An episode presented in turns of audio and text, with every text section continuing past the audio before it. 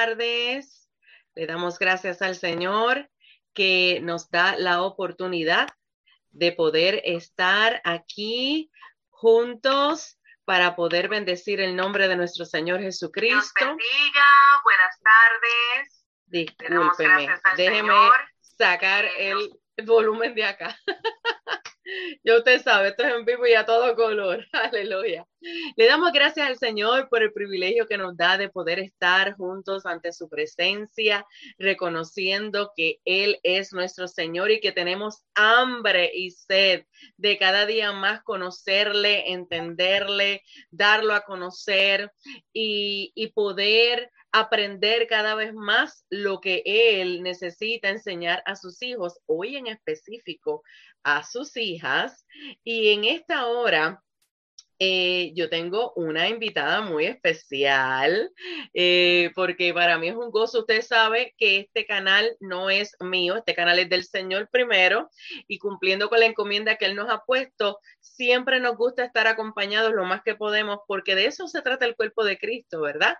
De que podamos entonces compartir lo que el Señor está hablando y poder, obviamente, también tener ese acceso a las personas que ya tienen unas ciertas experiencias ciertas preparaciones que el Señor les ha permitido para que lo podamos compartir con el pueblo y con aquel que todavía no ha reconocido a Jesús, pero que es nuestra fe, que a través de conocer la verdad en el fundamento de Jesucristo van a venir a Él. Así que para mí es un gozo tener a mi amada maestra, amiga, profeta Valentina Zorrilla. Valentina, por favor, salúdanos. Bendiciones del Señor para todos. Es sumamente no se escucha, mi cielo. No, déjame ver, espérate. Ok. Mm. Vamos a ver. ¿Me escuchas? ¿Me dices si no me te escucho? No. Vamos a ver. A ver si alguien de los que está ahí nos puede decir si se escucha. ¿Me oyes? Sígueme hablando, mi amor. Ok. Te preguntaba si me escuchabas para yo saber si están funcionando las bocinas. Déjame ver algo. Háblame ahora. ¿Me oyes? Ajá, te escucho. Perfecto. Ya, ¿me escuchas? Ok, perfecto. Les decía que es un verdadero honor y un privilegio estar aquí. Señores, como yo siempre digo, con lo nervio nervioso, hablar de la palabra es algo que no es fácil. Es más fácil hablar de todo lo secular que hablar al pueblo del Señor. Así que esperamos en el Señor que en esta tarde el Señor nos permita con de nuevo hablar lo que tenemos para ustedes en esta tarde y que todos aquellos que lo escuchen sean edificados en el nombre de nuestro Señor Jesucristo.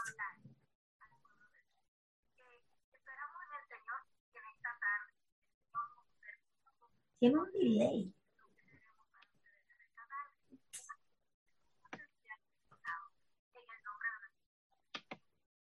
Sí, Señor, esa es nuestra fe, eso es la encomienda por la que estamos aquí, ¿verdad? Y le creemos al Señor que así es que va a suceder porque es para lo que estamos, ¿verdad? Creyendo en que es Él, es Él, nosotros somos solo los vasos, como dice la Escritura, ¿verdad? Él es el que, el que hace conforme a su voluntad, Él es el que se glorifica. Y quiero aprovechar este momento y orar, ¿verdad? Vamos a orar creyéndole al Señor que Él es el que está con nosotros, que Él es el que se glorifica, que Él es el que nos hace a nosotros eh, sensibles. Ese, ese, es nuestro mayor anhelo, ¿verdad? Que Él nos haga sensibles a lo que Él tiene que tratar con nosotros en el día de hoy y que nos haga hacedores, hacedores de su palabra, entendiendo lo que para Él es importante, porque sabe que yo he aprendido que si para Dios es importante, para mí tiene, no debe, tiene que ser importante. Así que vamos a orar para que así el Señor sea dirigiendo todo lo que vamos a hacer y mientras tanto usted vaya compartiendo, invitando otras personas, porque hoy la temática es una temática muy acorde con el tiempo que estamos viviendo y creemos que el Señor será el que va a hablar. En el nombre de Jesús, Padre, venimos delante de ti reconociendo tu grandeza y poder, reconociendo que sin ti absolutamente nada podemos hacer. Me recuerdo cuando Jesús habló y dijo esto acerca de la vid. Él es la vid verdadera y nosotros somos los pámpanos y nosotros no podemos hacer nada si no estamos pegaditos a Él.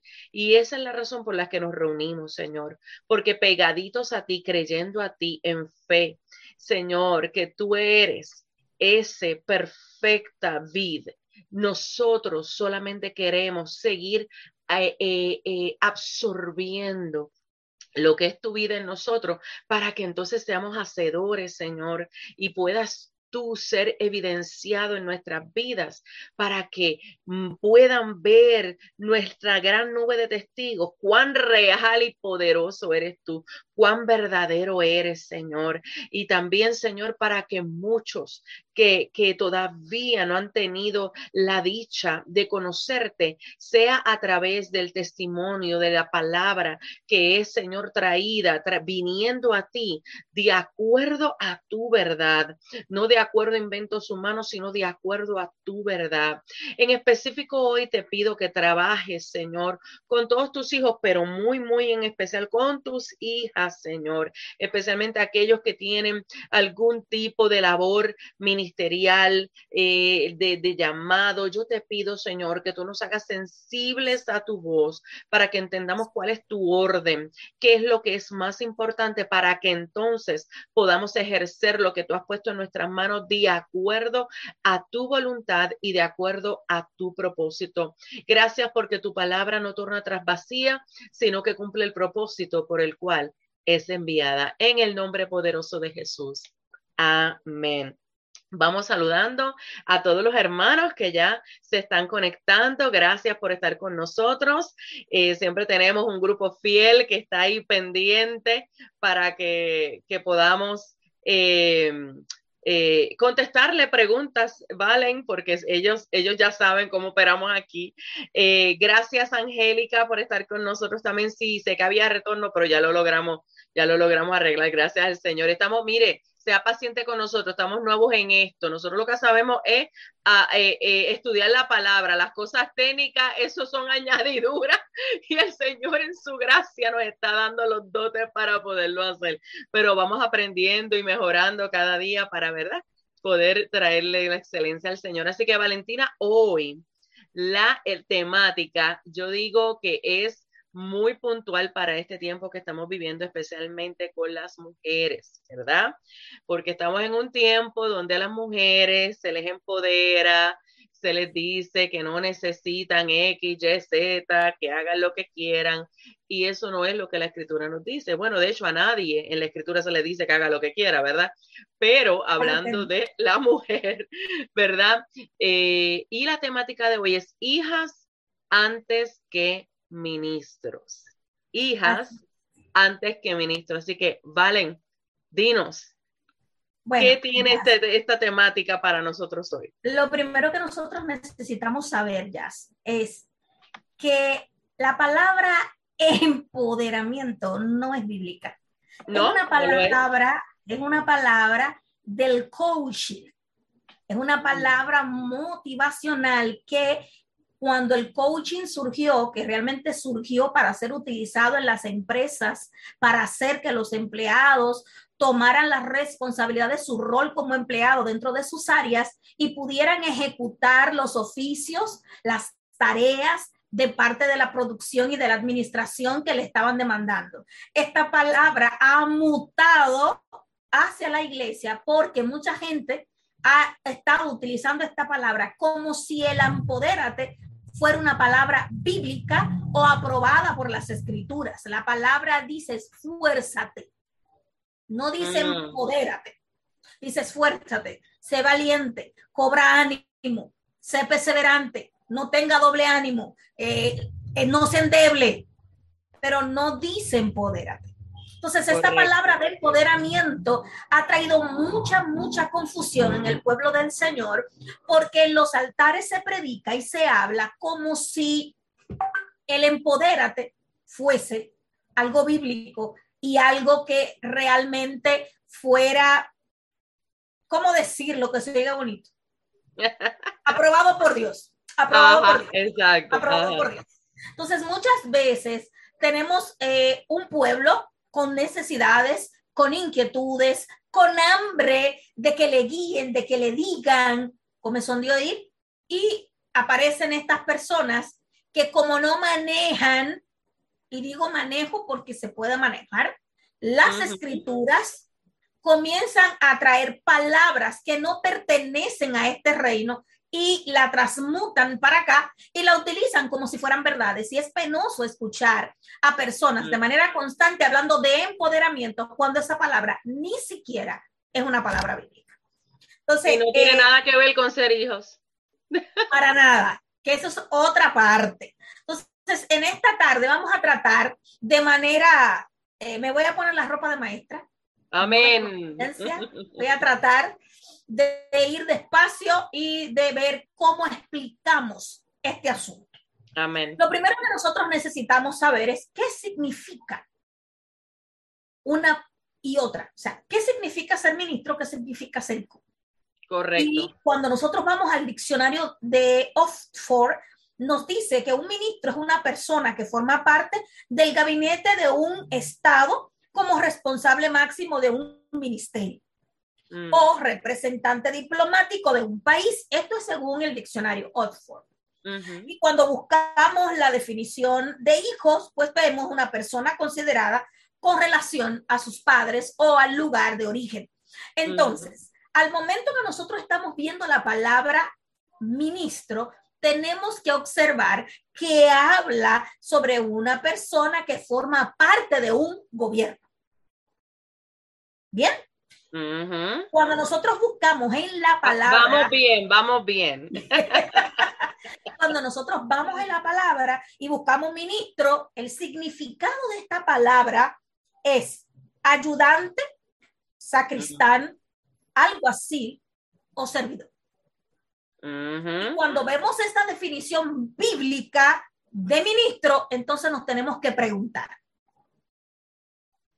¿Tiene relación lo que nosotros hacemos con lo que dice la palabra que es un ministro? Mm. Es importante que tomemos esto en cuenta porque quizás nosotros le estamos llamando ministro o ministerio a cosas que no lo son. Exactamente. Entonces, si vamos al libro de los Romanos en el capítulo 15, versículo 16, nosotros vamos a encontrar allí unas definiciones muy importantes.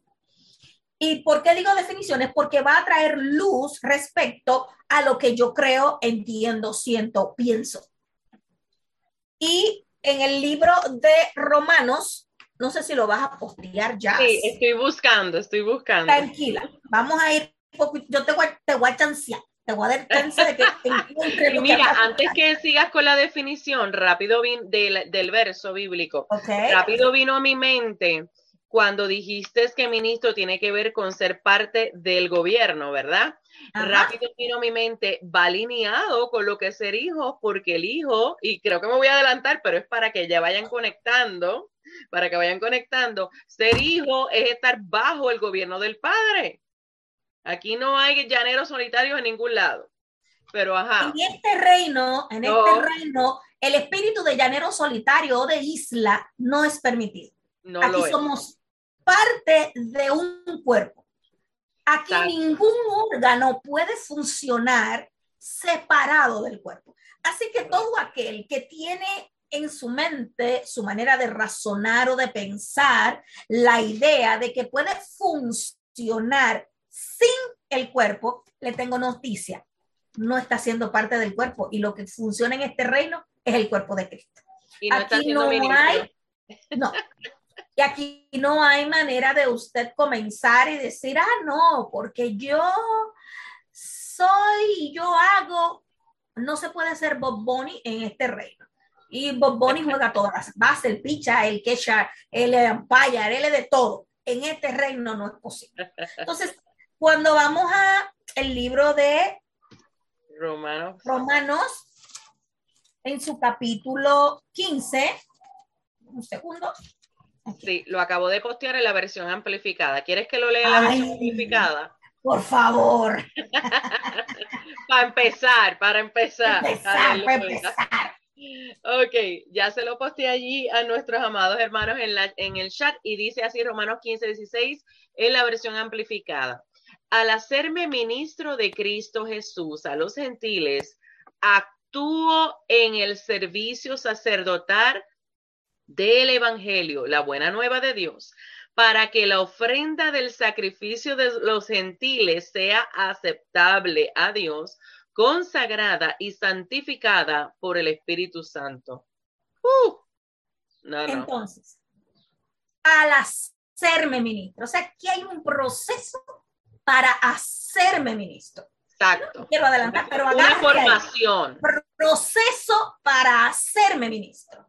Entonces, cuando nosotros buscamos la definición de ministro, servidor público, funcionario del templo o del evangelio, buscándolo en este versículo, cuando vamos a buscar en el original la palabra ministro, esto es lo que significa servidor público, funcionario del templo o del evangelio litúrgico. Estamos hablando de alguien que se dedica a servir, que hoy en día no estamos viendo que los ministerios están para servir, sino que hay un ministerio de servicio, que es mm. totalmente contrario a lo que nosotros encontramos cuando vamos a la palabra. Correcto, correcto. Entonces, vámonos a segunda de Corintios. Espérate, Valen, que mira, te busqué también ese ah, mismo verso desde el griego y lo voy a compartir ya mismo con los hermanos. Y mira lo que dice, perteneciente al pueblo. Trabajo propiamente un servicio oficial que trabaja para el bien de la comunidad. Se refiere al servicio sacerdotal ofrecido a Dios, el cual impactaba a todos aquellos que lo presenciaban. ¿Cómo estamos impactando la gente, Valen? ¿Realmente es para el pueblo? para que me conozcan? es muy importante que nosotros eh, podamos ir por parte, porque a veces cuando escuchamos el tema, ah, sí, sí, yo sé, pero cuando comenzamos a desglosar, nos damos cuenta que muchas veces estamos caminando totalmente ajenos a lo que realmente Dios demanda de cada uno de nosotros. Sí. Entonces, Segunda de Corintios 3, 6. ¿Ya? Segunda de Corintios 3, 6. Sí. Ok. Lo puedes leer en lo que lo voy buscando, amor. Claro, claro, por supuesto. Ah. El cual asimismo nos hizo usted no se hace solo. Ojo, usted no se hace. Él lo hace. Ministros competentes. Y aquí yo me voy a detener porque es que ¿cuántos ministros son competentes? Y cuando yo busco la palabra competente, mm. es una persona que completamente funge, hace y ejecuta lo que tiene que ejecutar. Entonces, ¿cuántos de nosotros estamos siendo ministros competentes de un nuevo pacto, el pacto en Cristo? No de la letra, sino del espíritu, porque la letra mata más el espíritu vivifica. Y esto me llamó tanto la atención porque muchas veces estamos haciendo tantas cosas terminamos agotados, cansados, abrumados, porque ni siquiera hay tiempo para descansar, porque hay que estar haciendo. Y hay que estar haciendo. Y somos una máquina de hacer y haciendo. Pero estamos seguros que el ministro que Dios hizo, que yo soy, o sea, que me formó, que me, yo estoy haciendo lo que Él quiere que yo haga. O me estoy llenando de responsabilidades y obligaciones solo para que mi necesidad de hacer, de estar, de mostrar, de sentirme útil, sea satisfecha. Punto muy, pero muy importante. Es muy importante y también es esencial que entendamos que no se puede ser ministro si no se sabe ser hijo. Y yo sé que tú vas a entrar en eso ahorita, pero verdad, quiero traerlo a colación porque es que mucha gente rápido piensa que, y eso es algo que vamos a seguir la semana que viene con Angélica, empezamos el tema de discípulos de hoy versus el discipulado de Cristo, ¿verdad? Ay, ay, ay, sí, eh, eh, está bien bueno ese tema. Y eh, lo vamos a continuar la semana próxima. aprovecho y les digo para que estén pendientes. Y una de las cosas que vemos es que tristemente en este tiempo la gente llega, solo hace una oración, ya eso lo explicamos la otra vez y la gente haga referencia a ese video, hacen una oración, no se arrepienten realmente, no reconocen a Cristo y ya los ponen a trabajar come on, eso no, no, no va para nada de acuerdo a la instrucción bíblica y a lo que estás explicando. Entonces, mire cómo es esto, estamos tirando gente, esta es la seriedad de esto y por esto es este tema, lanzando gente a la boca del león en muchos aspectos, desde espiritual, personal, o sea, emocional, lo podríamos estar, ¿verdad?, nombrando muchísimos aspectos. Pero sobre todo, ¿cómo nosotros vamos a tener expectativas de gente si no le hemos enseñado primero lo más importante, que es ser hijos? Mira cómo dice el verso que acabas de nombrar eh, en, en, la versión La Voz. Mira qué tremendo. Segunda Corintios 3:6, La Voz. Ahora bien, Dios nos ha equipado para ser siervos competentes del nuevo pacto, no por la autoridad de la ley escrita, sí, que solo da muerte, sino por el espíritu que da vida.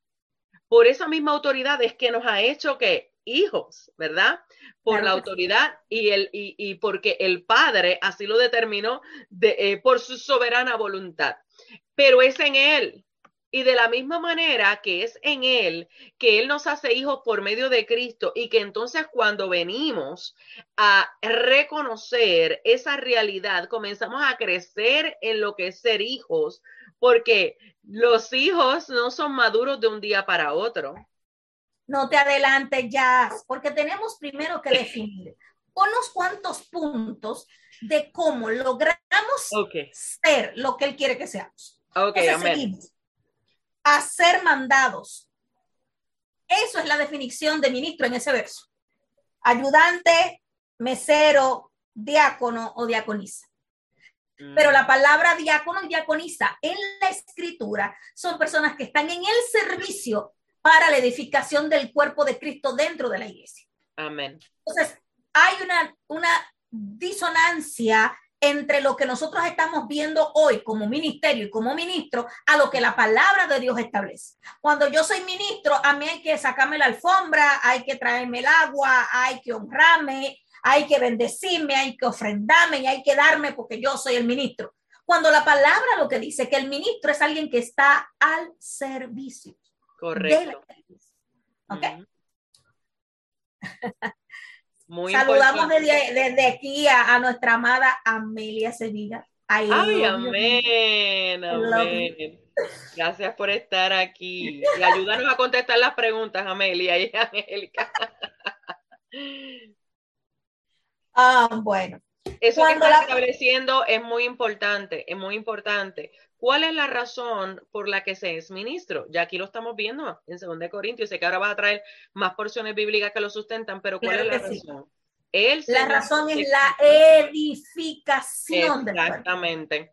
Esa es la razón del ministro. y aún para, e, y para eso, por eso es que Dios nos tiene que equipar, porque mira que tenemos que lidiar con unas cuantas cosas. Claro, cuando tú no sabes tener la suficiente misericordia y tienes que lidiar con una persona que de manera constante comete los mismos errores y comete las mismas faltas, tú te vas a exacerbar, tú no vas a poder controlarte porque no manejas esa área de tu carácter y vas a terminar agrediendo y dañando a ese que está débil en esa parte de su carácter.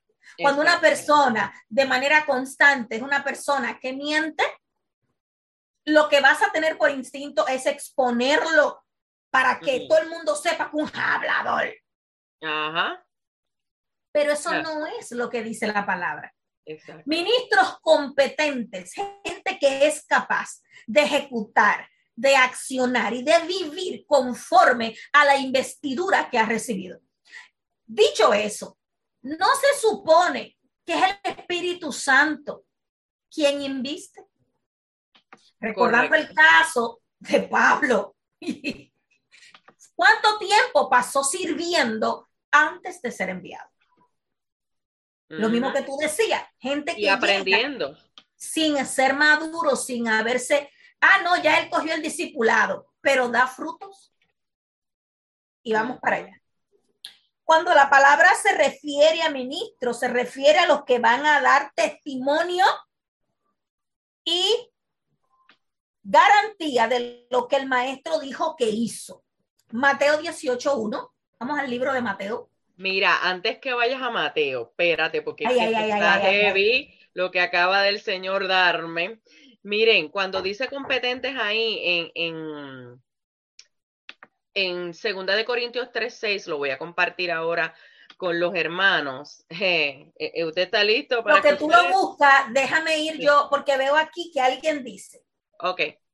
Um, eh, pero el problema se va dando mucho después. El punto es ese, que como no hay madurez, no hay raíces fuertes cimentados en Cristo y su palabra, no en tener el talento, porque ahí hay una diferencia que debe de ser muy clara. Una cosa es el talento. El talento es algo, una gracia con la que naces que no necesariamente se explota o se expone cuando vienes a Cristo. Vienes con ella, nace contigo. Y otra cosa es la preparación para el ministerio. Quien elige es el Espíritu Santo. Así que si después que un ministro fue elegido y vienen luego los problemas de carácter y vienen las situaciones, los conflictos y las fallas graves, estamos hablando de que esa persona no fue elegida por el Espíritu, fue elegido por el talento, por el don, por el dinero, por cómo se movía dentro de la iglesia, por la gracia que tenía, pero no porque lo eligió el Espíritu Santo de Dios. Es muy importante que estemos claros en eso.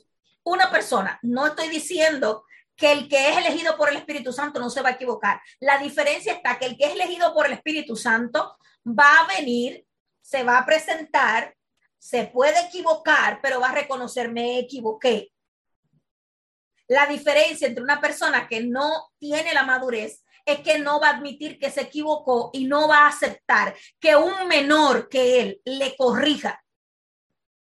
Porque ahí viene lo que es el ego, el orgullo, yo soy el ministro y a mí hay que honrarme.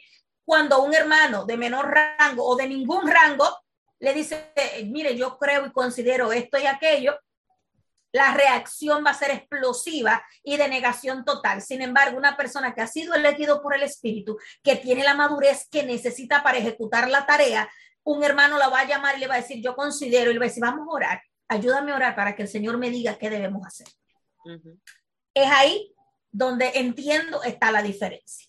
Ahí también viene porque puede haberse alguien llamado, pero no ha recibido el discipulado, que por eso que estamos tan fuertes con este tema del discipulado y, tiene que ver con el poderlos preparar para que entonces estén capacitados. entonces, es. esencial que nosotros entendamos y, y seamos reales, mis hijos.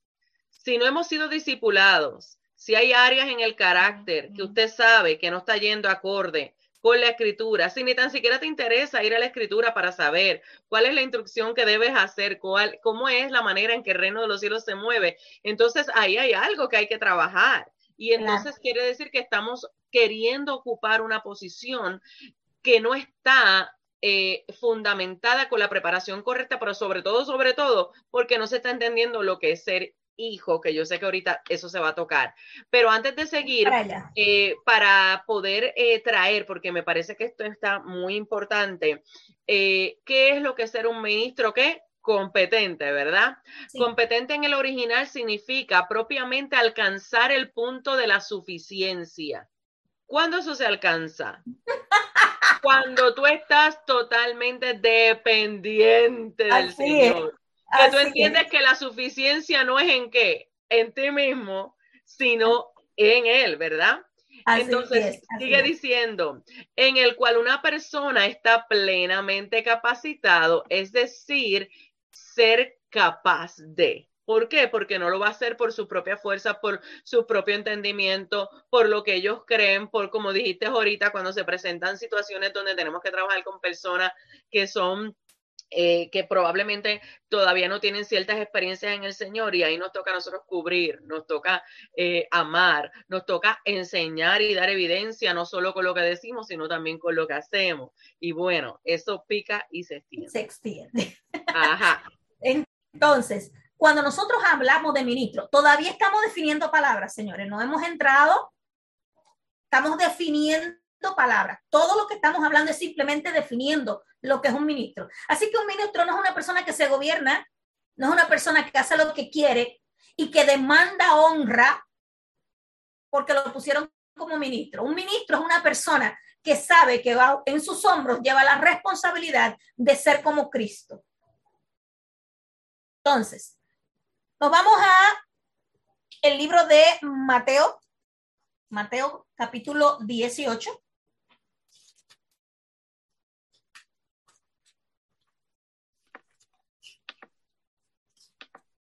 Mateo capítulo 18, versículo 1. Hermano, y aproveche, aproveche y vaya anotando todos estos versos que se están mencionando. En aquel tiempo, 18.1, los discípulos vinieron a Jesús diciendo, ¿quién es el mayor en el reino de los cielos?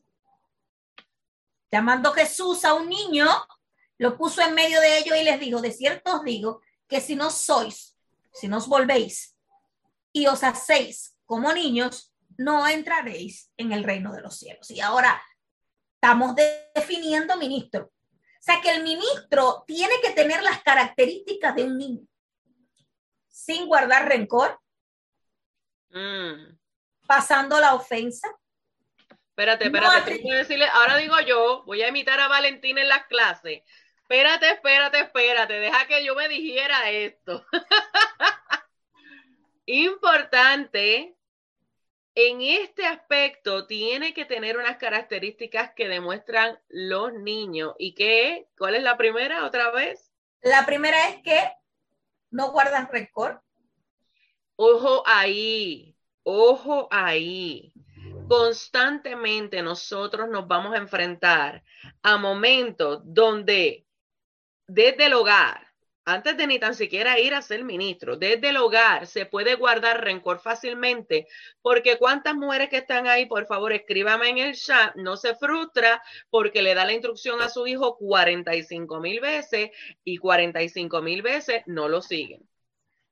¿Ok? Le prometen con lágrimas, le prometen, olvídese. Que no lo va a volver a hacer. No, no, jamás. Pero ya, es que el lóbulo frontal del niño no está desarrollado como para ejecutar o memorizar algunas cosas.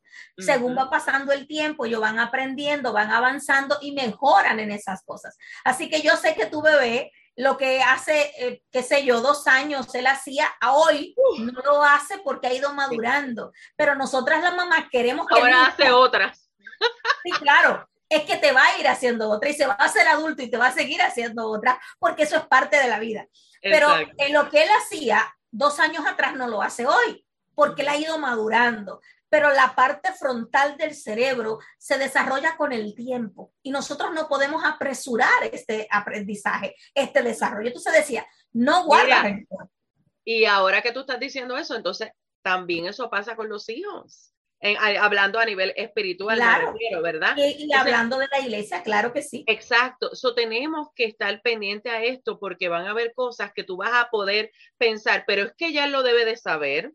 Oh, los deberías, todos los deberías. Exacto. Son patológicos. Y quiero, quiero aquí decir esto porque muchas veces nosotros estamos esperando que la gente haga cosas para las que entendemos que tiene que estar listo. Sin embargo, no es lo que usted piense. La palabra establece que el crecimiento lo da Dios. O sea que cuando usted le está exigiendo a alguien que crezca, que madure, que haga, usted le está diciendo a Dios, tú estás lento, acelera, haz. ¿Me entiende? Porque estamos diciendo, Señor, tú estás muy lento en el proceso con esta gente, que madure Pero ¿para qué tú quieres que madure? Para tú coger menos lucha. Para que no sea manifiesta la falta de tolerancia y de paciencia que tienes tú con aquellos que no hacen las cosas como tú quieres y como tú dices. Vamos, lo dijo y se tenía que decir. Entonces, cuando el Señor le dice, es que tienen que ser como niños. Un niño no guarda rencor. Un niño se le olvida así de rápido la ofensa, el dolor, la pela. Depende constantemente de quien le sustenta, sus padres. En este caso, un ministro es alguien que inedu,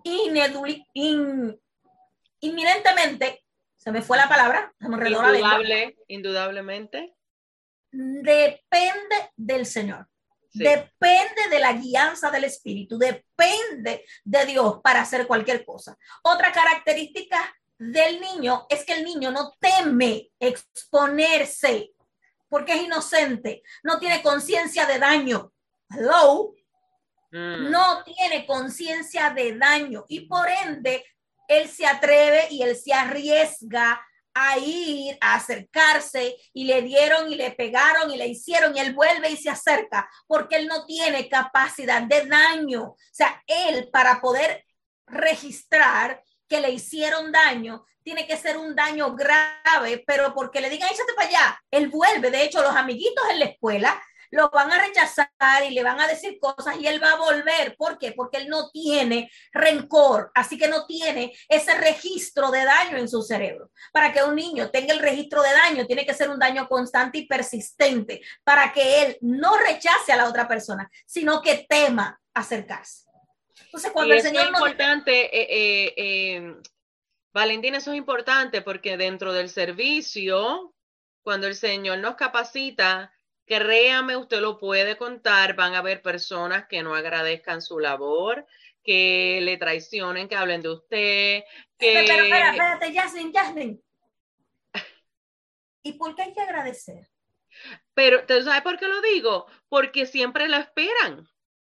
Siempre lo esperan. Entonces, por eso tengo que decir, siempre van a haber momentos donde no van a agradecer. Entonces, qué bueno que lo traes porque mire, se supone que lo hacemos primeramente porque Dios nos ha capacitado para esto y en agradecimiento por lo que hemos recibido de Él, entendiendo que lo que hacemos es para que el reino de Dios sea exhibido, establecido para que más gente venga a Cristo y el cuerpo crezca. Pero esto no es porque yo espero algo para mí, pero vamos a ser reales y por eso fue que dije lo que dije.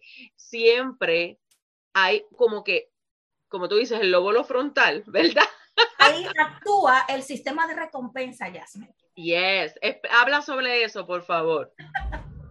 el sistema de recompensa y por lo regular en la mayoría de las mujeres se activa porque estamos esperando de manera constante que me den, que me mm. retribuyan, que si yo hice algo, yo espero que mi esposo me diga, wow, mi amor, qué bien lo hiciste.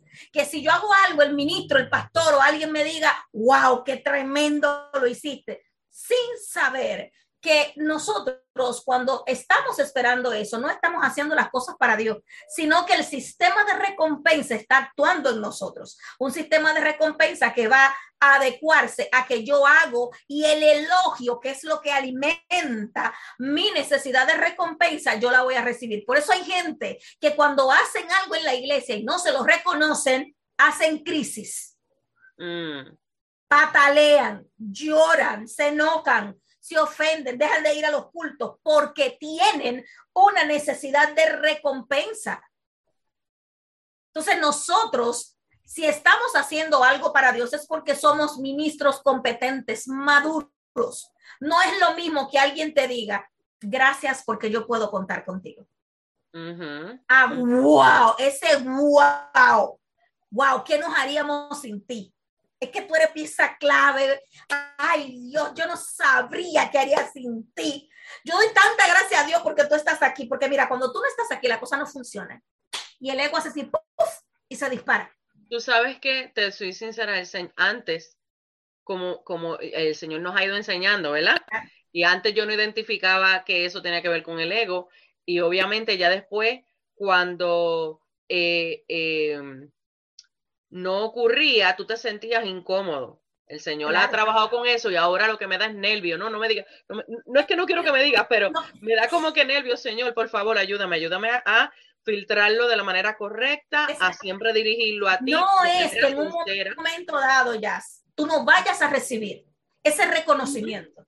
Ahora, el corazón que lo recibe y la necesidad que me demanda el reconocimiento.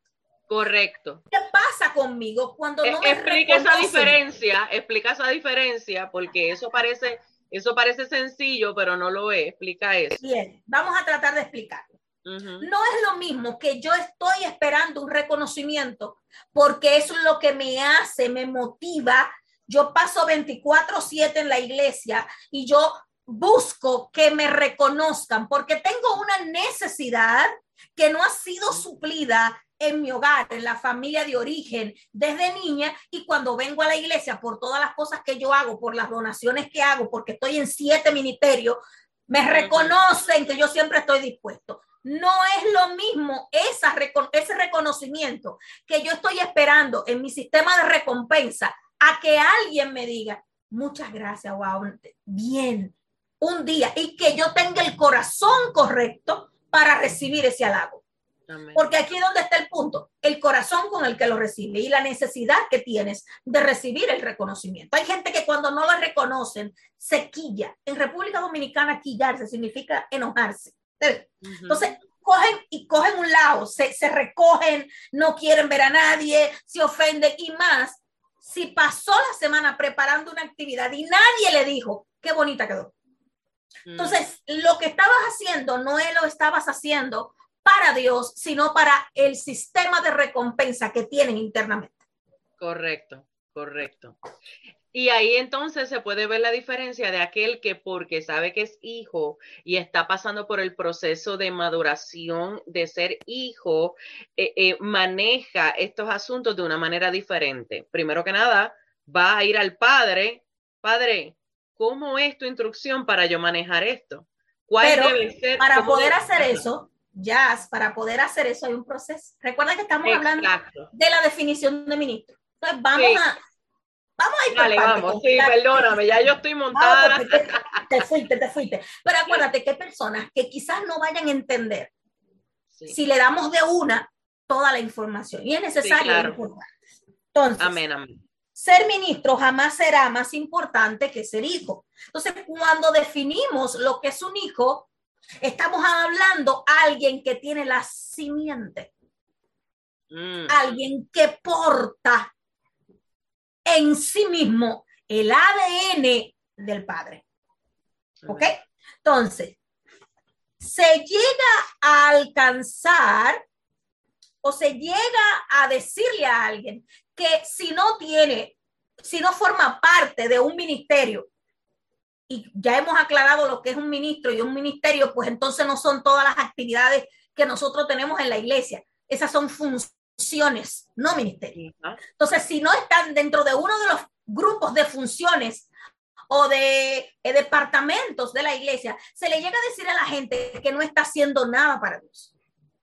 Entonces mm. pretendemos que todo el que llegue a la iglesia forme parte de uno de los cuerpos, uno de los ministerios o uno de los equipos sin esa persona haber lidiado de manera correcta con lo que siente, lo que piensa y lo que trae como mochila desde el mundo. Entonces, hacer algo en la iglesia es garantía de conocer a Dios y de tener una intimidad o una relación de hijo. No. Vamos a ver qué dicen en el chat.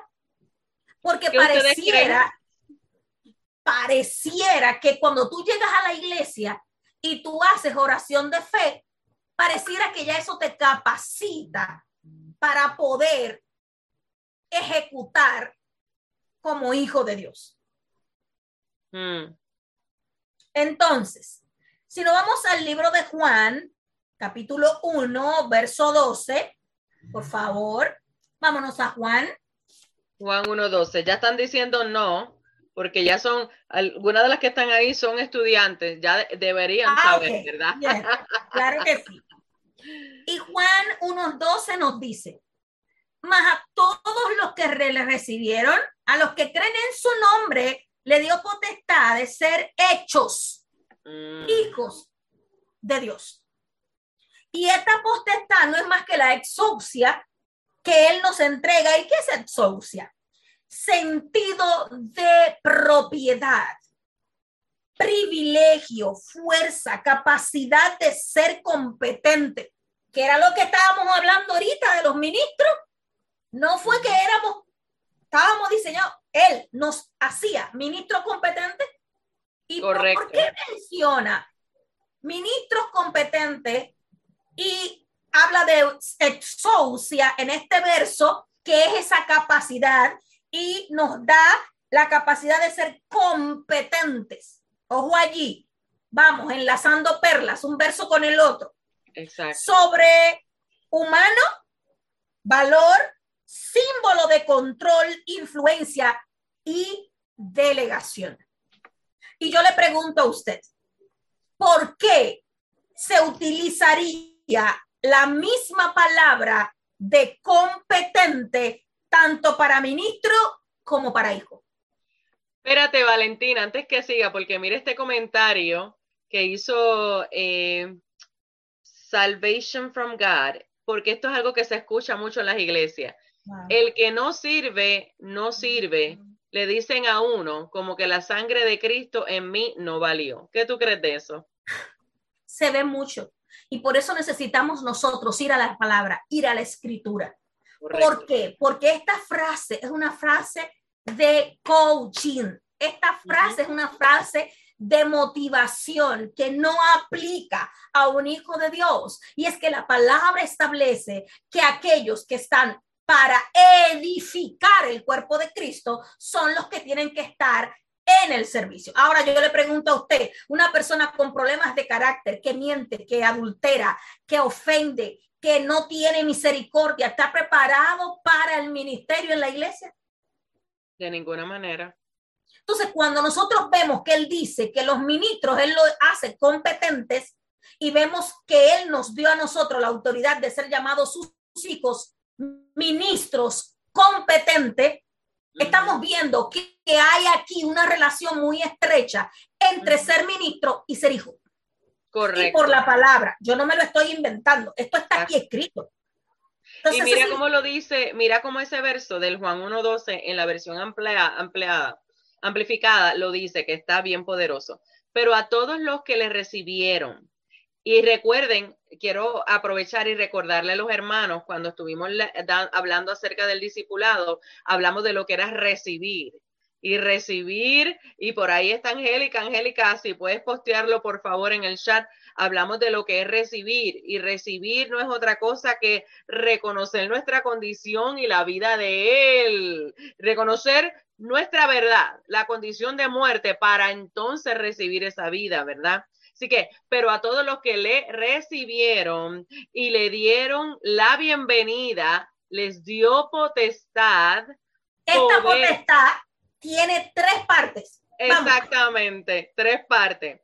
Poder, privilegio, derecho de llegar a ser hijos de Dios. Es decir, a los que creen en, se adhieren y confían. O sea, aún esas tres no cosas. No cualquiera. Exacto. No, no, no. Es porque estás que creciendo en la vida de Cristo. Estás dependiendo totalmente. Estás como un hijo, como estabas diciendo ahorita, que realmente confía en su papá. ¿Qué hace?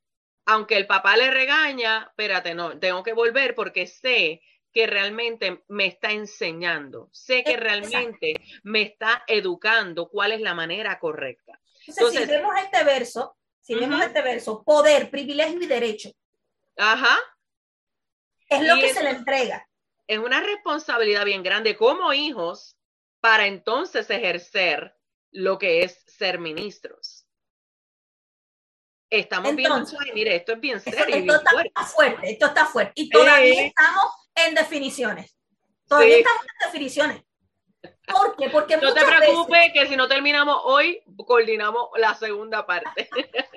es importante que nosotros podamos ver esto. ¿Por qué? Porque estamos hablando de personas que han dado la bienvenida al Señor, pero no solamente le dieron la bienvenida, sino que reciben el poder privilegio. Señores, los ministros ahora mismo, ellos entienden que la iglesia tiene el privilegio de tenerlos, pero son ellos los privilegiados de servir al cuerpo de Cristo. De servir, correcto, correcto. Sin embargo, ahora mismo, yo me sorprendí hace unos días, me estaban invitando a un canal aquí en mi ciudad y la persona me dice, ¿cuáles son las condiciones? Digo yo, a mí me lo han dicho muchas veces. ¿Cómo así? No, pero no, mi hija, déjate de esto. ¿Qué es eso? No, no, yo le pregunto porque, no, tranquila. no hay problema. al punto, ahora que tú dices eso, al punto una persona me preguntó, ¿y cómo yo la puedo presentar? Tengo que decirle, doctora, tengo que decirle, y yo no, mi amor, esto es por pura gracia. La única razón por la que yo tengo que dejar ver eh, lo que él me ha permitido es porque él me ha dado la instrucción, porque hay algunos que necesitan de eso para recibir. Pura gracia. Yo no lo necesito, pero hay algunos que necesitan de eso para recibir y por instrucción tengo la preparación que tengo, pero nunca dejando de depender de él. Así que olvídate de esto. Esto es por pura gracia. El daño que se le hace a las personas que le sirven a los ministros cuando van y lo presentan, o sea, eh, sea el predicador, que y lo ponen en un nivel de de inseguridad y de ansiedad, porque hay que buscarle todo y hay que tenerlo todo allí, es una cosa. Cuando nosotros somos los privilegiados de poder servir al cuerpo. Correcto. Por eso y como está diciendo, mira como Candy dice, y es muy cierto, es un honor y privilegio que no merecemos también, pastora. Es, así. Aquí ninguno de nosotros merecemos nada, no merecemos ser hijos, ni mucho menos ser ministro. Lo más que merecíamos es la muerte y estamos vivos. Eso es así. Así que eso nada más para nosotros estar enjocicados, como decimos nosotros, todo el tiempo a los pies del Señor. Entonces, cuando vemos esto en Juan, estamos viendo que Él nos entregó a nosotros la potestad del privilegio, las competencias de ser hechos hijos de Dios. Entonces, nos vamos al libro de los Hechos 325. Hechos. Mira, antes de ir ahí, porque ya tú sabes que Angélica tiene que aportar lo suyo, mira lo que dice. ¿Qué miembro del cuerpo humano no sirve para que el cuerpo funcione a plenitud? Y si eso es en el cuerpo humano, ¿cuánto más en el cuerpo de Cristo? Así es. que, eh, y por eso que Dios nos permite esto, para que de alguna manera podamos entender cómo es el diseño del cuerpo de Cristo. Eso es así. No necesitamos uno de los otros, pero entendiendo primero el fundamento de ser hijos. Y ahí seguimos. ¿Hechos qué? Hechos 3.25. Hechos 3.25, amados. Sí. Vosotros sois los hijos de los profetas y del pacto que Dios hizo con nuestro Padre, diciendo a Abraham, en tu simiente serán benditas todas las familias de la tierra. A vosotros, primeramente, Dios, habiendo levantado a su Hijo, le envió para que hoy que os bendijese, a fin de que cada uno se convierta de su maldad. Esa es la promesa que se le dio a Abraham, que fuésemos hijos y que en nosotros pudiéramos en Cristo encontrar la salvación y el, borrar nuestros pecados. ¿Qué está pasando con esto? Que nos han cambiado y eso es lo que hace la iniquidad. Ojo allí, la iniquidad lo que hace es que tuerce la verdad y esto ha torcido la verdad en cuanto a lo que es ser un ministro y ser hijo y han vendido la apariencia de que ser ministro es lo importante y han echado de lado lo que es ser hijo. Versión ampliada. ya tú sabes, pero mira, antes de decirte la versión ampliada, aprovecho en eso que estás diciendo y no entienden que sin ser hijo no eres ministro. Por favor, ¿de qué estamos hablando? Esperaste, esperaste, esperaste. No adelante, esperaste. Perdóname, pero tenía que tirarla. Como dice la pastora Kenia, parece piedra, pero es maná. Sin ser hijo no se puede ser ministro, pero vamos, vamos a la Biblia ampliada. El mismo verso en la Biblia ampliada. Mire cómo dice en, em, es Juan, no, Hechos, es Hechos, 3:25. perdón, 3.25, sí. Vosotros sois los descendientes, hijos de los profetas y los herederos del pacto que Dios hizo y dio a vuestros antepasados diciendo a Abraham, en tu, y en tu descendencia herederos serán beneficiadas y beneficiados todas las familias de la tierra. Eh, mientras tú estás trayendo esto, también el Señor me está llevando a nuestras generaciones nosotros tenemos que ser los que sanemos nuestras generaciones para que esto que se está hablando de cómo se está actuando hoy, donde se cree que ser ministro es más importante que hijo, no continúe. Que así como en Abraham Dios le dio una promesa, pero también Dios le dio unas instrucciones muy, muy directas. Y de hecho, aprovecho y les recuerdo cuando vinieron en Juan 8, que es uno de verdad de los versos preferidos nuestros, y, y- allí eh, eh, estaban siguiendo los judíos a Jesús, que él les dijo, mire, ustedes no están actuando como los, como los, como de Abraham, ustedes están diciendo que ustedes son eh, herederos de Abraham y que no son esclavos, pero ustedes no están actuando como él. Entonces, Así.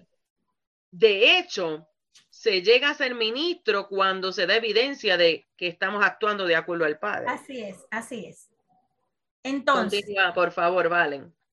entonces, muy importante lo que sigue. Si nosotros estamos heredando una bendición que fue dada a Abraham por medio de la fe, ¿qué es la fe? Certeza de lo que se espera, convicción de lo que no se ve y por qué yo tengo que hacer para entonces ser. Que se ha dicho que si usted no hace, que si usted no sirve, usted no es. Ah, el sacrificio de Cristo, ¿dónde quedó? Exactamente. Y la fe que él dijo que la de Abraham sirvió para que fueran benditas todas las familias de la tierra. Entonces, ¿cómo es el hecho de que yo tengo que hacer para hacer? Ojo Y-. Y, y eso está totalmente torcido. Porque, y a Totalmente. explicar eso ahora, porque como no se puede hacer si no se es. Bien. Dale, vale, dale. Romanos 8. Romanos 8, versículo 14. Vamos allá. Ok. Porque todos los que son guiados por el Espíritu de Dios, estos son hijos de Dios. Yes. Entonces, al ministro lo selecciona el Espíritu, pero al hijo lo guía. Repito, al ministro lo escoge el Espíritu, lo escoge, lo toma, pero al hijo lo guía. Entonces es importante que usted hoy pueda determinar si usted quiere ser ministro o hijo.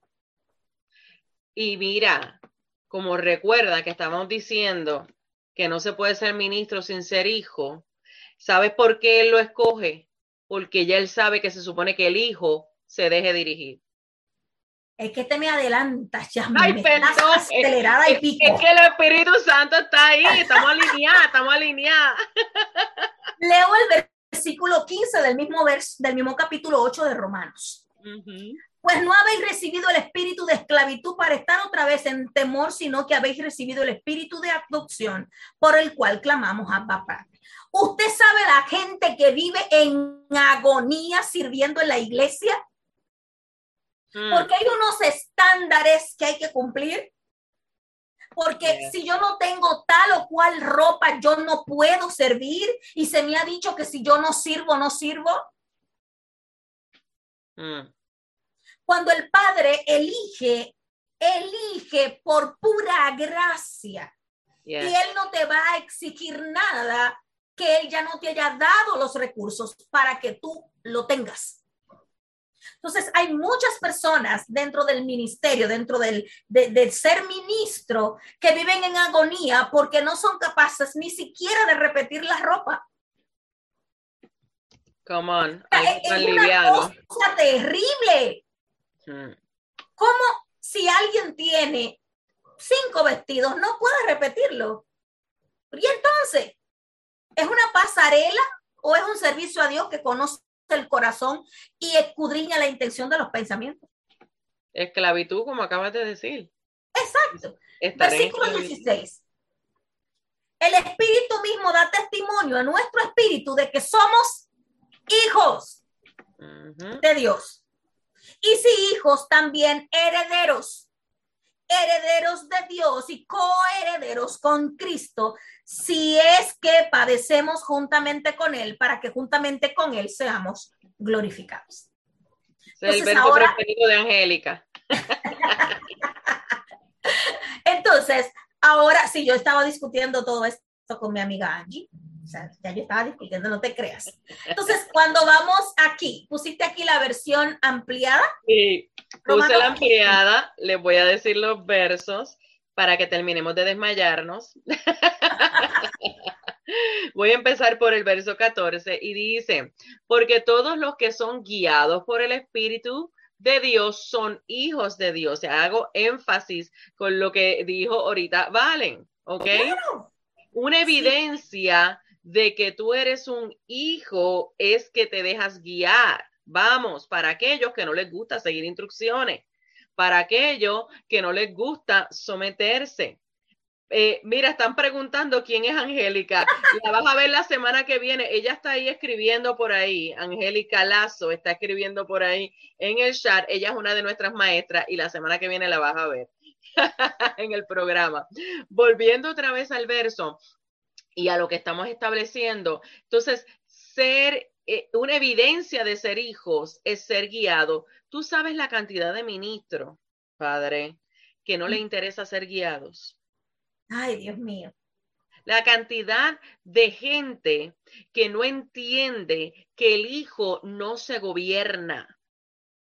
Ya, ¿qué me garantiza que lo que yo estoy haciendo es lo que el espíritu quiere que yo haga? Si no eres guiado, nada. Pero ¿cómo sé que no soy guiada? Vamos para allá. Mm. Ah, exacto. Vamos para allá ya mismo. Pero importante que, ojo, alerta. Mira, el Señor está ahí poniéndonos una luz roja. Vamos a evaluarnos. Nosotros estamos realmente teniendo la necesidad. No es que, mire, porque esto es lo que ocurre usualmente, Valen. Cuando la gente está en un problema, cuando tienen, cuando tiene que ver con algo eh, eh, como serio, ¿verdad? Lo que la gente llama serio, entonces yo oro. Entonces, Señor, ayúdame. No, no, no, esto es diario, esto es constante. Es que es entender que porque Él es el papá, yo me debo a Él, yo no puedo, porque la vida, como dijo Angélica ahorita, Él me ha dado la vida, la vida que estamos nosotros tratando de evidenciar, no es nuestra. ¿Okay? Y como no es nuestra, no la vamos a vivir a nuestra manera, la vamos a hacer de acuerdo a su instrucción, a sus estatutos que están en la escritura y obviamente nos ha dejado a el Espíritu Santo que siempre nos va a llevar a la verdad para dejarnos saber cuál es la voluntad del Padre. Entonces, otra vez, verso 14, porque todos los que son guiados, esa es la pregunta Número uno, ¿eres guiado o no eres guiado? ¿Te interesa ser guiado o no te interesa ser guiado? Si no te interesa ser guiado, ni tan siquiera estás en la categoría de hijo que estás pensando en ministro. Pero bueno, pero bueno, seguimos con el verso 15, porque si no quedamos aquí, olvídese de eso. Verso 15, porque el espíritu que ahora habéis recibido no es un espíritu de esclavitud para volver a... una pausa, Jazz. Sí, sí, sí. Es que hay un espíritu que nosotros recibimos en el Edén. Ajá. El espíritu que nos hizo vivir. Pero el espíritu que recibimos cuando venimos a Cristo es el que produce esto que estás aquí leyendo. Exacto. Entonces es esencial entender esa diferencia ahora que tú lo estás mencionando, porque perdón, mucha gente viene, dice que reconoce al Señor Jesucristo como su Señor y Salvador, pero siguen igual. Siguen con la misma manera de hacer, la misma manera de tomar decisiones, no me interesa conocer lo que he recibido. Entonces, de qué estamos hablando. Ignorando al Espíritu que hemos recibido, ¿verdad? Que es el Espíritu Santo que ahora habéis recibido. No es un espíritu de esclavitud. Ojo ahí. No es un espíritu de esclavitud. El esclavo no conoce, no conoce de cerca a su dueño. Conocerá las cosas que le mandan a hacer, pero no conoce el corazón de su dueño. Exacto. El Para conocer el corazón del padre, hay que tener una relación. Exacto, comunión constante que viene a través del Hijo y el Espíritu Santo nos lleva a eso, ¿verdad? Entonces, no has recibido un espíritu de esclavitud otra vez para volveros a ser que esclavos del temor. Y eso siempre nos tiene que llevar al Edén. Cuando vino Jehová y preguntó, ¿qué, qué pasó con ¿Qué pasó aquí?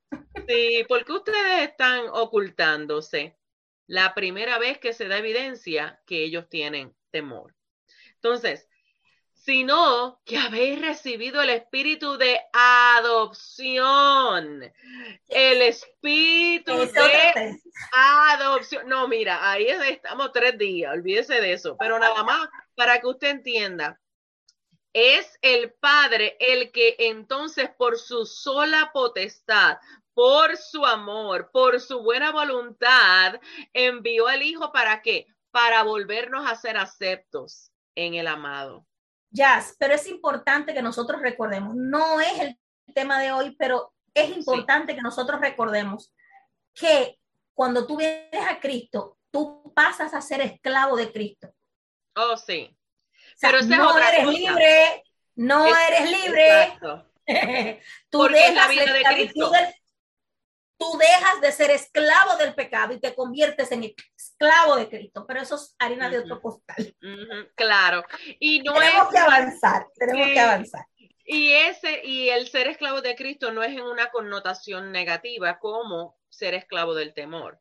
Y claro, en otro momento podemos abundar más acerca de eso, pero en otras palabras es que Él es mi dueño, yo voy a hacer lo que Él me dice. Entonces sigue diciendo el verso, sino que habéis recibido el espíritu de adopción, el espíritu que produce la filiación. ¡Uh!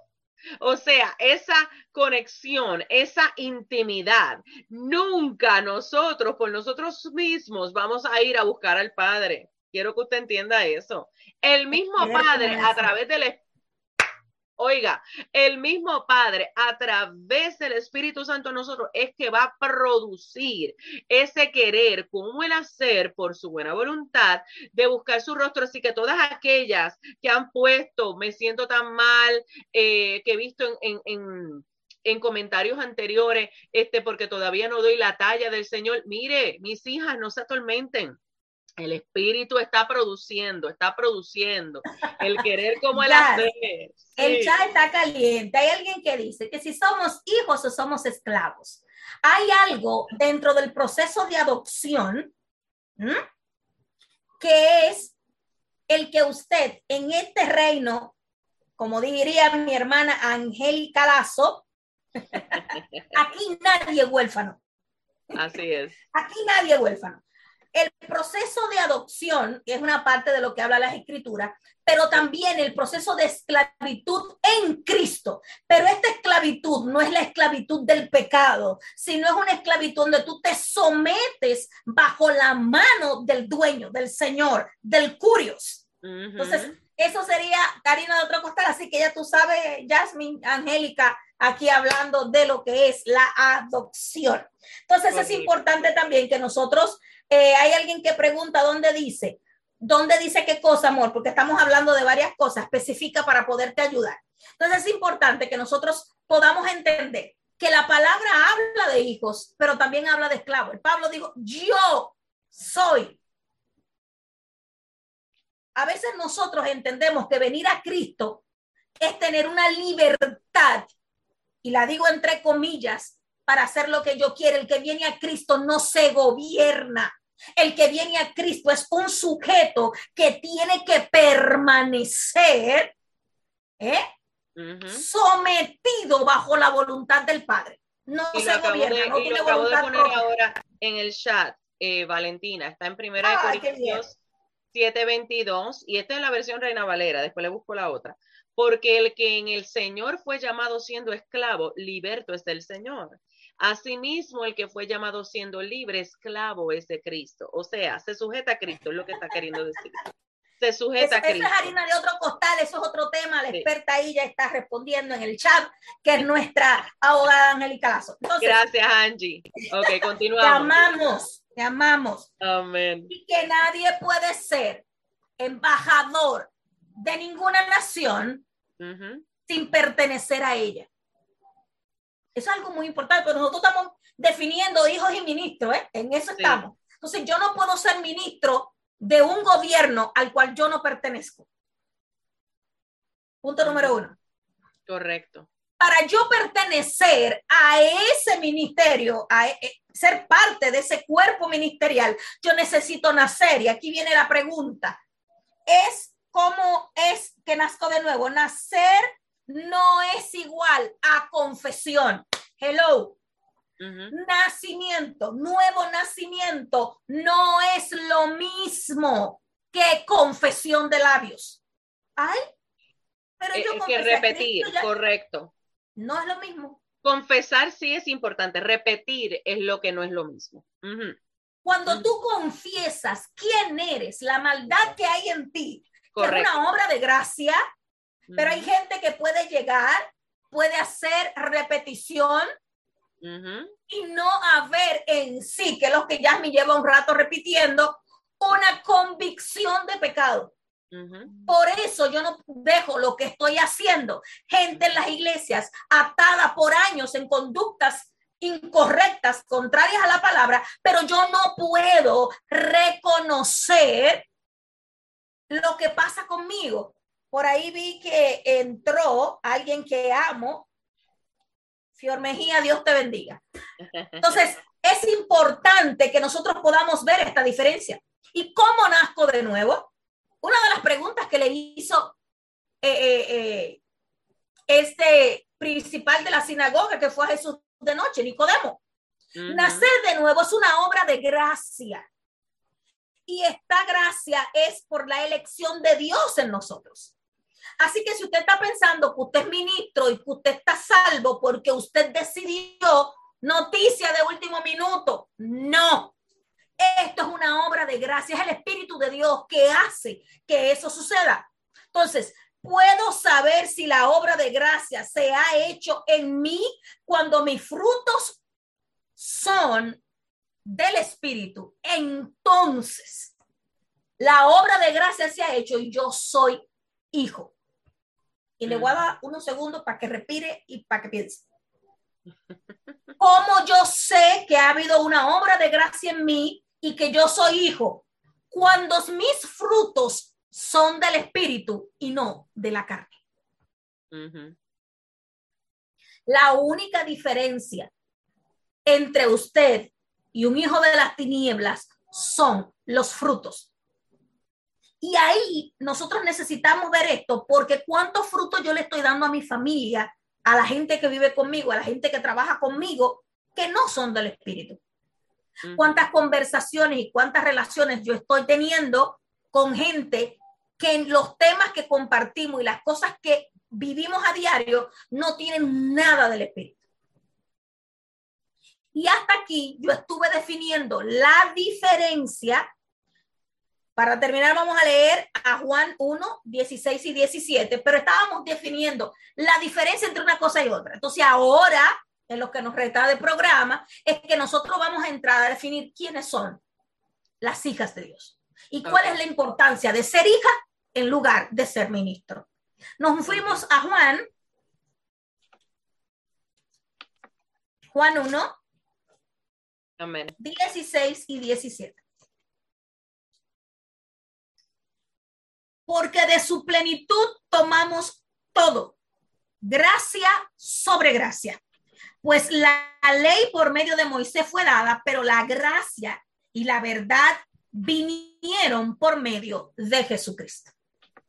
Es por su obra redentora en la cruz del Calvario que nosotros podemos recibir la adopción, la nueva naturaleza de ser hijos de Dios. Y si somos hijos de Él, vamos a hacer las cosas que Él hizo y vamos a vivir de la manera que Él vivió. Y como les decía, definiendo, para hablar de los frutos, lo iríamos a Mateo 16, que dice que por sus frutos los conoceréis. Una frase muy utilizada que puede volverse hasta un cliché, pero es por los frutos que lo vamos a conocer. Correcto. Es por los frutos, no hay otra manera. Es por los frutos. Si tus frutos no dicen que has nacido de nuevo, no has nacido de nuevo. Mm. Yo no estoy hablando de gente que puede tener un área en su carácter que está siendo trabajada por el Espíritu de Dios y están ahí dejándose llevar por el Espíritu. Estoy hablando de gente que no es guiado por el Espíritu. Por tanto, sus frutos no son del Espíritu. Gente irá. Entonces, eso es lo que la Escritura habla, obras de la carne. Exacto. Disensiones, envidia, contienda, todo el mundo le tiene envidia, todo el mundo quiere su ministerio. Ellos tienen que defender su ministerio porque todo el mundo lo quiere y se ha levantado el diablo en contra. Pero ¿y si fue Dios que te lo dio? ¿Habrá un diablo que te lo pueda quitar? No, ninguno. Porque si fue Dios que te dio el ministerio que tienes, no hay diablo, no hay demonio, no hay principado que el Señor lo reprenda que pueda quitarte lo que Dios te entregó. Entonces le han vendido a la gente que ellos tienen que cuidar el ministerio. Usted lo que tiene que cuidar usted, su relación con Dios. Tener la intención constante de estar apegado a la vida. Porque usted es un pampa. Yes. Usted no está pegado a donde debe. Usted se va a secar, se va a petrificar y va a perder la esencia. Pero Él es el dueño de la iglesia. ¿Ok? No, no, estoy hablando de ciertos cuidados que hay que tener con las cosas del Señor, como eh, eh, tratar de que las cosas fluyan, de que el que llegue encuentre un asiento. No estamos hablando de eso. Estamos hablando de gente que se afanan constantemente porque tienen que cuidar el ministerio. Y ese ministerio es tuyo. A mm. ti, tú tienes ministerio. Tú eres un simple servidor, alguien que está para representar a Cristo por medio de lo que Él te ha permitido. No es tuyo. Así que tú no necesitas que nadie te honre, que nadie te venga con, con beneplácito, que nadie... No, porque eso no es tuyo. Tú eres un privilegiado de Cristo porque Él te eligió para ser portavoz de lo que Él quiere. Pero nos han dicho tanto que nosotros somos. Ahorita Regina ponía en el chat que, que le han dicho tanto que son reyes y sacerdotes que no pueden repetir ropa, pero qué mentira del diablo es. Por favor, lo que es sacarlo está fuera de contextos, lo que es sacarlo. una locura, pura locura. Entonces, Mira, antes que sigas, porque es que creo que esta versión está bien buena con lo que estás eh, trabajando en Juan 1, 16 al 17, en la versión amplificada, mire cómo le establece para aquel que no entiende lo que es plenitud y no entiende lo que ocurre cuando reconocemos a Cristo. Dice, porque de su plenitud, o sea, su abundancia, mire lo que hace el Señor. No tiene escasez ninguna. Ninguna. Porque es que lo miramos tan en la terrenalmente que por eso es que no lo comprendemos. De su plenitud, Hello nos dio su vida, ¿Qué más nosotros necesitamos? No vivíamos, es que ese concepto lo tenemos que acabar de entender. Estábamos muertos en delitos y pecados y Él nos dio vida, su abundancia. Todos hemos recibido, todos tuvimos una parte y todos fuimos provistos.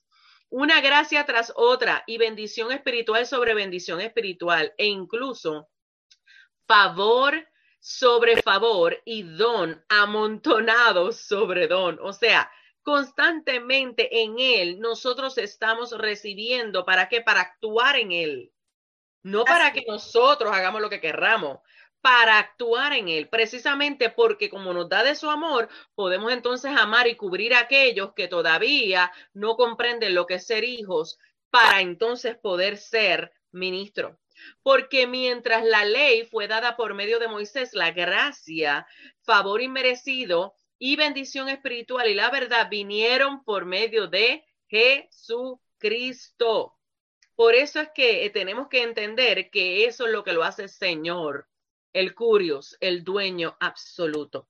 Eh, eh, yo aquí gozándome con el chat. Miren qué es lo que sucede. Alguien preguntaba y que descuidan la familia. Mm. Nada que te impida pasar tiempo con tu familia viene de Dios. Porque no están en el orden bíblico. Es que la familia es primero. Lo que la palabra establece es que cuando tú estés frente al tono, por lo que te van a pedir cuenta por tu familia, no por cuánto tú serviste en la iglesia, no por cuánto culto tú llevas al año sirviendo fielmente sin faltar. ¿Cuántas veces tus hijos están pasando por situaciones y tú no te vas a dar cuenta porque no estás ahí? Correcto. Porque estás atendiendo. Ahora, ¿estás seguro que Dios te mandó a servir los siete días de la semana en la iglesia? Ahí es donde está el asunto. Porque tú puedes servir en un ministerio. Ay, no, yo quiero servir en todos. ¿Por qué? Porque tengo tanta ansiedad interna y tanto vacío que necesito llenarlo con otras cosas. Yo no tengo tiempo para leer la palabra, yo no tengo tiempo de intimidad con Dios, pero yo quiero estar en todo lo que tiene que ver con la iglesia. Y Valen, muchas veces eso realmente ocurre porque no quieren enfrentarse a lo que está pasando en casa. Muchas veces eso ocurre porque es más fácil abandonar y decir, el Señor me llamó, que realmente dar pecho al asunto como hijo y hacer lo que nos toca hacer. Entonces vamos a seguir el orden. Eso es algo La iglesia no es primero. No, no lo es. Está, la iglesia no es primero. Una cosa es, escuche bien, Cristo fue Cristo y a Cristo nadie le cargó los paquetes. Cristo fue Cristo y Cristo andaba con su túnica, que bastante que pesaba, él la cargó, e incluso su cruz, él la cargó. ¿Y por qué usted tiene que andar cagándole los paquetes a otro? Me van a perdonar, pero eso es algo inconcebible. Usted como hijo y con identidad ¿Quién ha dicho que usted tiene que estarle cagando los paquetes o la cartera a nadie o lavándole el carro a nadie? Si usted decide, si ese no puede pagar un car wash, que no lave el carro, que usted no es un lavacarro. Ahora, si es una obra que sale de tu corazón, en gratitud, en honra al ministro, al pastor, y tú quieres hacerlo perfecto. Y si no puedes hacerlo tú, tú pagas para que alguien lo haga perfecto. Pero estamos distorsionando lo que es realmente ser un hijo de Dios y ya vamos a entrar hasta ser ministras y ser hijas. Ya, ya, ya vamos a entrar, no se preocupe. No, vamos a ir por una segunda parte, porque ya mismo. Pero mira, antes de irnos, antes de irnos, eh, me, me, llama la atención algo que es muy cierto, porque lo dicen mucho, que dice eh, more frescas. Y es que nos han enseñado que mientras tú te encargas de la casa de Dios, Dios se encarga de la tuya porque eso es lo que se dice para cuando no se sabe realmente la escritura. La realidad es que sí nos tenemos que encargar de la casa del Señor, pero mire, para eso somos un cuerpo. Tiene que ser uno solo, tiene que ser uno solo. Ese es el asunto. No, no, no, no preparamos a otro. No, eh, eh, primero que nada, déjame ir desde el principio. Mm, tenemos que disipularnos en lo que la escritura establece. La escritura establece que hay que encargarnos de nuestra familia, que hay que encargarnos de nuestro matrimonio, que hay que encargarnos de nuestro hogar. Y también tenemos que formar al cuerpo en los diferentes aspectos para servir apropiadamente, porque mire, si no hay uno, el otro lo va a cubrir porque ese es el cuerpo. Pero, eh, Jasmine, cuando la palabra establece que el orden, porque ¿qué fue lo que Dios hizo primero? ¿Dios hizo una iglesia o hizo no, una familia? No, la porque familia. lo primero que Dios hizo fue una familia. Correcto, Dios no hizo una iglesia. Y cuando Cristo vino, Cristo sacó tiempo para estar con sus amigos. ¿O se olvidaron de Lázaro? Y, se, y, y, él tenía a su mamá, de hecho, en la cruz. Su preocupación fue a quién le iba a dejar a su madre. Y se la dejó al de confianza. Correcto. Con el que él pasaba tiempo. Entonces dejemos de pensar que las cosas que yo hago dentro de las cuatro paredes, que no es la iglesia, porque la iglesia somos cada uno de nosotros, las cuatro paredes es hacer algo para Dios. Que muchas veces estoy lleno de cosas, tengo, estoy lleno de oficios, tengo lleno de tareas, pero realmente no estoy haciendo lo que Dios quiere que yo haga. Lo que Dios hizo primero fue una familia y el orden es Dios, familia, iglesia. Por tanto, muchas mujeres se han metido en problemas con sus maridos porque el marido le dice, tú no vas para la iglesia hoy y ellas se encacatan. ¿Quién? El Señor te reprenda, diablo, no te va a levantárseme la guerra. Yo me voy. Eso es un engaño de Satanás. Porque tú tienes que estar sujeta a tu marido, como dice la palabra. Y hay muchas que montan el pleito del año porque el marido le dijo, no vaya hoy, quédate conmigo. Tu prioridad es tu casa, tu familia. Cuando tu casa esté en orden, muchas que van a limpiar la iglesia y la de ella sucia, a recoger los mantos, a eso iba, la silla y la de ella vuelto un lío. Y entonces, esa doble moral y esa hipocresía. Vamos a estar claros, señores. Dios no está afuera, Dios está dentro de nosotros. Y lo que nosotros hacemos, Él está ahí a través de su espíritu, mirando lo que nosotros estamos haciendo. Entonces, ¿cómo podemos tener esta doble moral? Yo no puedo estar en mi casa porque no tolero a mis hijos, pero yo quiero ir a la iglesia a atender a los hijos ajenos. A eso era lo que me estaba refiriendo, pero sigue. O sea, es una locura total. Nosotros estamos torciendo la verdad por agradar a los hombres. Hay alguien que puso ahí, si yo le digo eso a mi pastor, yo no sé qué pasaría. Bueno, pues yo te tengo noticia. Mm. La salvación es por gracia en Cristo. Y la honra a un ministro, a un pastor, se da porque nace. Eso no se demanda. Ningún ministro puede demandar honra. El único merecedor de toda honra, de toda gloria es Cristo, que murió y resucitó al tercer día y que no te obliga, porque Él te, te dice, tú quieres estar conmigo, tú quieres, ven. Entonces vamos a estar claro de esto. Dejemos de estar apantallando en la iglesia que tenemos una vida perfecta cuando tenemos el rancho ardiendo. Una expresión muy dominicana, el rancho ardiendo. Entonces usted tiene que entender que si su casa no está en orden, que si usted vive en pleito con sus hijos y su marido, usted no puede ministrar en la iglesia. Vamos a estar claros. Ah, no, porque mi marido me dijo que yo no puedo ir a la iglesia. Pues quédate orando en casa. Y ora que el Señor te dé la sabiduría de cómo manejar el hombre que te dio.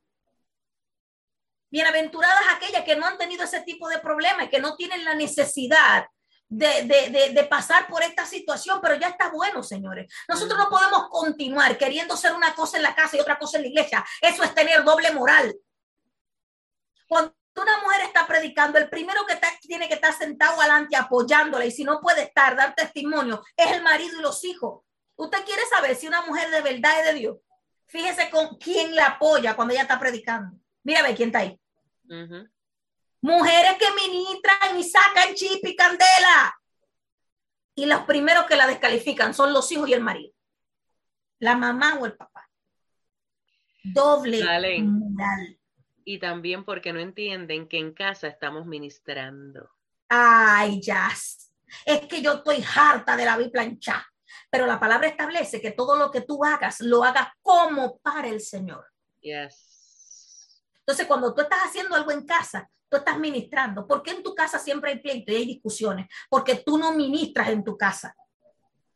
Tú querías ministrar la iglesia, pero en tu casa tú no ministras. El humor con el que recibes a tu esposo, con el que le hablas a tus hijos, el carácter que le muestras de mujer, de mujer eh, eh, eh, araña, cacata, en vez de esa mujer mansa, noble, que la enseña. Vamos a estar claros, señores. Estamos perdiendo como el tiempo. Porque ¿para qué quieres ministrar en la iglesia si los de tu casa se están perdiendo? Y se están perdiendo porque tú no le das testimonio. Eso. Ah, no, porque el sacerdote de mi casa no es sacerdote, entonces yo, mira, la palabra dice que él es la cabeza. Y eso no significa que ande bien o que ande mal. Él es la cabeza, no está condicionado. Ah, no, porque tú eres la ministro de tu casa, tú eres la líder, porque mentira del diablo, no te dejes engañar, que la palabra es clara. Él es cabeza y para él ser cabeza no tiene que convertirse, no tiene que orar cinco horas, no tiene que danzar y hablar en lengua, él es cabeza porque es cabeza y punto. Entonces, muchas de nosotras queremos entrar en unos conflictos, en unos pleitos que vamos a perder, porque bíblicamente no se sustentan. Queremos andar peleando con el marido porque ese marido mío no se levantará. Ese marido mío es desatento. Y Dios me va a dar otro. Y hay muchas que le han profetizado que Dios le va a cambiar el marido. Ajá. ¿Y dónde está eso en la escritura? En ningún pero lado. Si tú no puedes con él, pero si tú no puedes con el que tú tienes, ¿qué rayo lo que te van a cambiar? Y más, porque hay casos Vamos a estar claros, hay casos y hay casos. Hay mujeres que están viviendo el infierno en la tierra con ciertas situaciones, pero hay casos en donde la mayoría de las mujeres lo que están es de rebelde, insurrecta, porque ellas entienden que ellas son el ministro, la ungida, la que porta la palabra. Mira, bájate de ese tren, que la palabra es muy clara y dice que tú tienes que estar sometida a tu marido. Ay, es que él es un hombre impío, bebedor. Bueno, ese fue el que te tocó y Pablo dijo, la que venga a Cristo, quédese como vino y lo santifica. ese cuento de que yo llegué a la iglesia y me voy a divorciar, porque este no es el hombre de Dios para mí. ¿Cómo así? Y los muchachos que están ahí y el tiempo, no, no, no, espérate, que no vamos, no vamos a partir de ligero. Vamos a estar claros. Entonces, nada más estamos oyendo una parte y una versión de la palabra que acomoda para que yo me vaya para la iglesia y yo no atienda mi casa. La mujer está diseñada para hacer varias cosas a la vez. Pero la Biblia dice que su función es cuidar de su familia. Sí, mire, hay una tipa en la Biblia que me cae súper mal, pero está ahí por una razón y hay que leerla y hay que coger el ejemplo. Proverbio 31. Vaya a ver esa tipa. El marido hablando, haciendo coro y chelcha en la puerta de la ciudad con los otros viejos y ella faja trabajando. Ah, no, eso no lo digo yo, eso lo dice la Biblia ella me cae mal. A mí me cae mal ella. De la reality me cae mal. Porque como el tipo está sentado en la puerta de la ciudad hablando con los amigos y ella faja trabajando de temprano en la mañana. Y él la alaba. Sí, pero ven a fajarte tú también. Eso soy yo en mi humanidad y mi carnalidad. Pero si está, en la, si está en la Biblia es por una razón. Pero nosotros no hemos enfrascado en una demanda de recibir, porque no han dicho que nosotras merecemos. Acuérdese que usted fue creada por una necesidad que tenía el hombre, no al revés. Correcto. Y muchas mujeres no quieren bajarse del caballo. Por causa de él. Fue que él tenía una necesidad y tú fuiste la chepa. Ay, no, yo soy reina. ¿Reina de dónde? ¿Dónde la Biblia dice que tú eres reina? ¿Dónde la Biblia dice que tú eres reina? Tú fuiste creada para satisfacer una necesidad que ese hombre tenía. Pero te han metido en la cabeza y te han torcido la palabra de que tú mereces, de que empodérate. Es que tú eres la, mire, bájese de esa nube, que eso no es lo que dice la escritura. La palabra nos manda a ser mujeres mansas, humildes, que manejan bien su casa. ¿Cuántas mujeres ministrando en los altares, la casa cayéndose? Problemas con el marido, son insurrectas. El marido dice, tú no vas, pues yo sí voy, porque se han metido en la cabeza de que ella tiene la unción, que ella es la ungida. ¿Y cómo Dios va a respaldar una mujer que ande en desobediencia? Ay, no, porque Dios la usa. No, no, no, no, no. Está trabajando con los dones, pero la unción de Dios ya hace rato que se puede ahí. Así es. Y me perdona. Así es. y, sabes por qué? A causa a causa de no entender la prioridad de ser hija. Mis amores, sé que esto está buenísimo, pero para que usted dijera lo que se ha trabajado hasta aquí, vamos a entonces completar por hoy y vamos a ir a una segunda parte. Valen, no pudimos, no pudimos continuar con lo de hija, pero Dios es el que, este es su tiempo. Vamos a ir a una segunda parte eh, para recapitular, importante, si no sabes ser hijo, no mires ser ministro. Y el lugar principal de tú dar esa evidencia es tu casa. Valen, danos la conclusión por el día de hoy, por favor. Esto está tremendo. Eh, para concluir, hoy podemos decir lo siguiente, no hay forma de ser un ministro si no se es hijo. Y para ser hijo tiene que pasar por el proceso del nuevo nacimiento, que es lo que te va a dar la exousia, lo que te va a dar la competencia para convertirte en ser hijo. Mucha gente puede estar dentro del templo sin haber pasado por el proceso del nuevo nacimiento. ¿Cómo sé que nací de nuevo? Porque mis frutos hablan de mi Padre, porque porto el ADN, por tanto, mis frutos dan testimonio de espíritu y son frutos del espíritu. Así que, mis amados, un placer, un privilegio poder haber estado con ustedes y veremos cómo lo hacemos para la próxima, si Dios lo permite. Amén. El Señor me bendiga. Tan pronto Valen tenga ahí un huequito, vamos otra vez con la segunda parte de hijos antes que ministros, porque definitivamente queremos andar en el fundamento de la verdad. Para nosotros ha sido un privilegio compartir este tiempo y valen, por favor, ora, ora por todos aquellos que tristemente habían visto esto de la manera contraria y que lo que se ha disertado hoy sea el Señor provocando que siga produciendo en nosotros el nosotros practicar la verdad. Valentina, por favor. Oramos al Señor. Sí, Señor. Señor, te damos gracias. Gracias porque tú habías planeado en tu eternidad este momento.